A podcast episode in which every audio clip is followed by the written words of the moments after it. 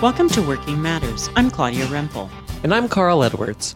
Join the conversation on the web at boldenterprises.com. Leadership bullshit in a tough economy. We are a little upset at so much going on and so many people unemployed, and the leaders patting themselves on the back for having done what they're spinning as a good job. That's right. And usually involves what we've been talking about this week sort of brainless downsizing, a way of delivering the news through avoiding giving the news and giving it through an HR perspective and blaming, blaming down, others. yeah, That's right. Blaming down the organizational chart.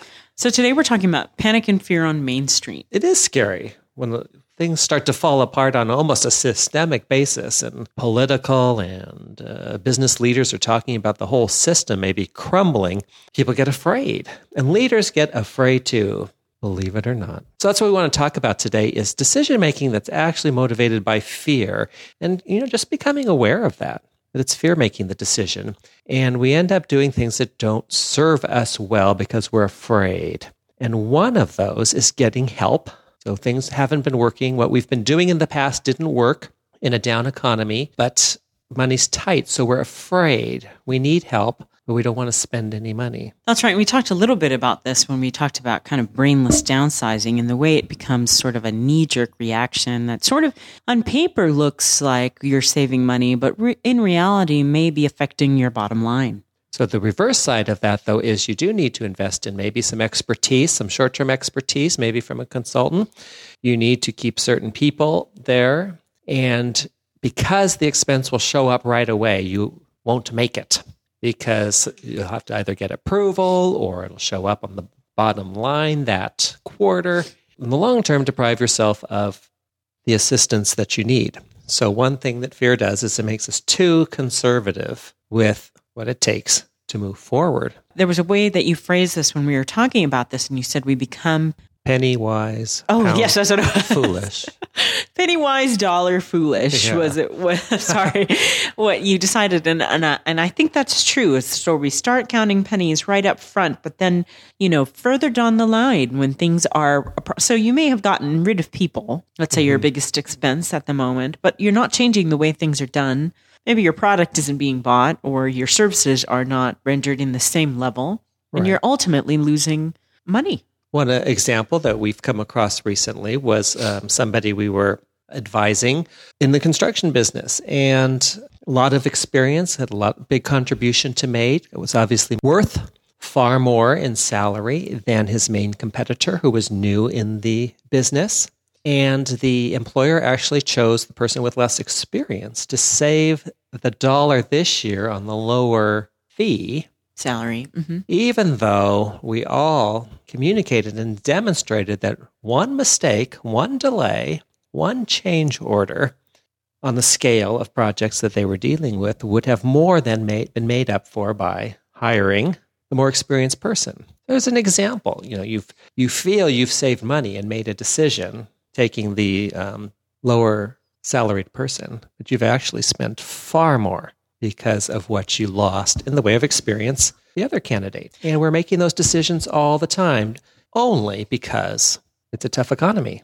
Well, and I've been waiting all series to trash Alaska Airlines, Carl, because I have the perfect story Ah. here. My husband and my two year old and I just recently flew up to Seattle to visit family, and we flew on Alaska Airlines, partially because people who fly to the Northwest fly Alaska Airlines. We do it often. We have also flown with Virgin America, which is getting my endorsement in customer service at this moment. In Alaska, I am trashing you today on my show because I get to and I'm so pissed off about what happened. And it was the biggest BS I've had on a plane in a long time. which is a cost that won't show up on their bottom line right away, but it's going to be huge because they did not tend to your need responsibly. That's right. I mean, the bottom line is if they've lost me for a customer, at least for this year till I get over it, which means I will be flying up to the Northwest without Alaska Airlines. I can hear in your voice it might take a couple years. It might be a couple years till I'm able to fly them again. Not only that, but I'm letting everyone that I know. we just had a, a situation where now Alaska charges for their baggage. yes, that's becoming like the new uh, reality we're having to So face. you you check one bag, it's fifteen dollars. Two, it's twenty five, and so and so. They keep raising the price. So we had a situation where we flew up to Seattle, and when we got our bags that were checked in, they were damaged. So my husband mentioned when we were coming back to Los Angeles, my husband mentioned to the person that our bags were damaged and that it was of concern to him that we had been charged a fee for uh, the purpose of handling our bags and our bags were mishandled. To which the customer service representative, who I will call by her name, Diane C., which is what the customer service person told me, uh, and I'm calling her by her name just so that if she is listening, that she will re- will yeah. that I will be able to give her the response she needed to give me. To which she said, you know, when we complained about our baggage being damaged, she said it wasn't their issue because they didn't handle bags, and if we wanted our bags to be safe, we should just get baggage insurance. Good. So let's look at this. They've created a perception by charging a fee. So they need to have some cash flow issues that there's some value involved in carrying your bags, loading your bags. So when they get damaged, that perception is that, well, I paid for this. So they created that situation. That's right. They gave you a perception that your bags would be well cared for. When something bad happened, which happens, um, instead of accepting responsibility, she deferred it to their um, vendor, who they hired to handle bags, and kind of said, "Why, you know, not my problem. Why are you talking to me?" So they further exasperated their own situation by trying to distance themselves from a problem that happened in their system. That's right. And the story actually gets worse, but for the interest of time, because we only really do about a 10 minute podcast, I won't go into it. But she basically told my husband that it was really not her problem, nor the airlines, that our baggages were damaged. To where I might say, Diane, the correct response was for her to sympathize with our problem. And perhaps she was not a person of power who could do anything about that, but she could say, very clearly, I'm sorry that happened to you. That's very disappointing, particularly since you did pay for a service. We contract out with another company, you know, our baggage handlers to do this. We'll pass that on information. So there you've got a decision. She's made, they've made a decision that they need 15 extra dollars from you for handling your bags. It was which they 30. probably do. It was 30. You're up to 30. I know you've got a, a toddler. And yet created situation where they probably had layoffs. They lost the entire fare. They lost the entire fare the next time. That is that is a great example of this kind of saved a penny.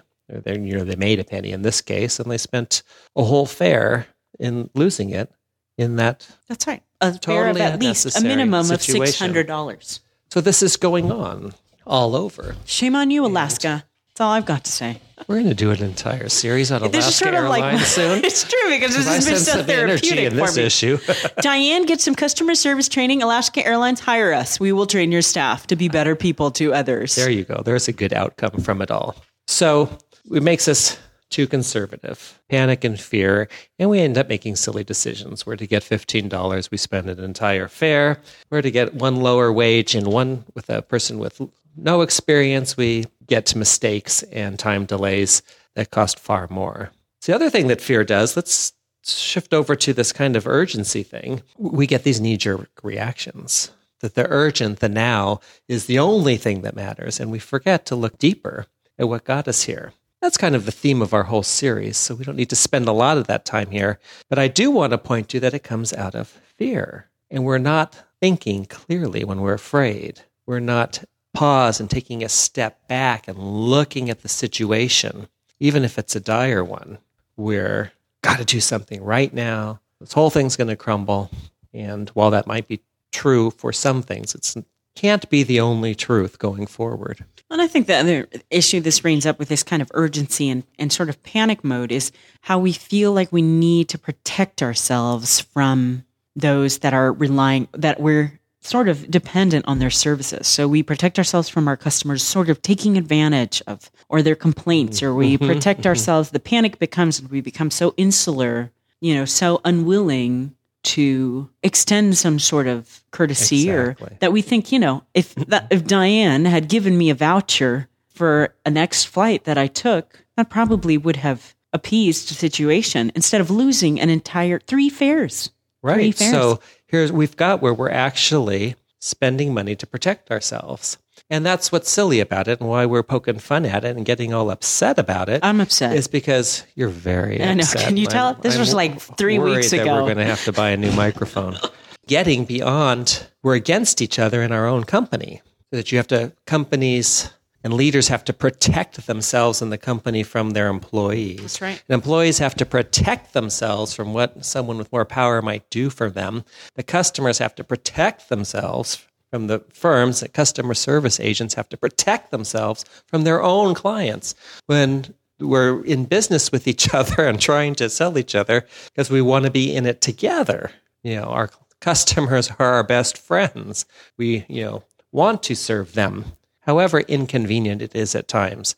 And so this is what fear does: is that we think um, it takes over and makes us think crazy about something that's really the other way around. That's why we want to approach it differently.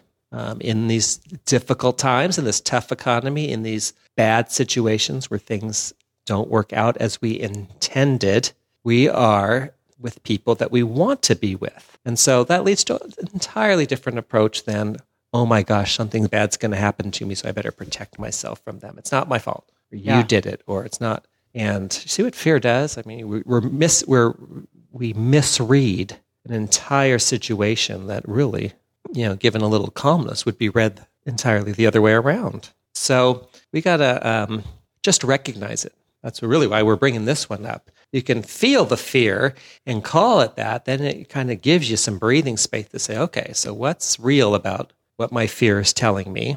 And what's just kind of a pair of glasses that's making me read this situation Well, wrong? If it's possible, next week we'll be talking about a more controversial subject than my run in with Alaska Airlines with our topic on political I mumbo if I jumbo. want to come. Okay. Oh, political mumbo jumbo. Political mumbo jumbo. Okay. No, we need to go there. We need And to we, go there. we yes. won't be talking about Alaska. I think I've I've let this go for now on the microphone that it is at the break. I'll be talking a little We'll more talk to Carl about the about it. people who truly think that they're always right. That's right. So join us next week. If you want to tell me some horror story about your Alaska Airlines experience, please feel free. It'll help me to live vicariously through you, and I hope that they gave you something in return at boldenterprises.com. If not, we'll see you next time.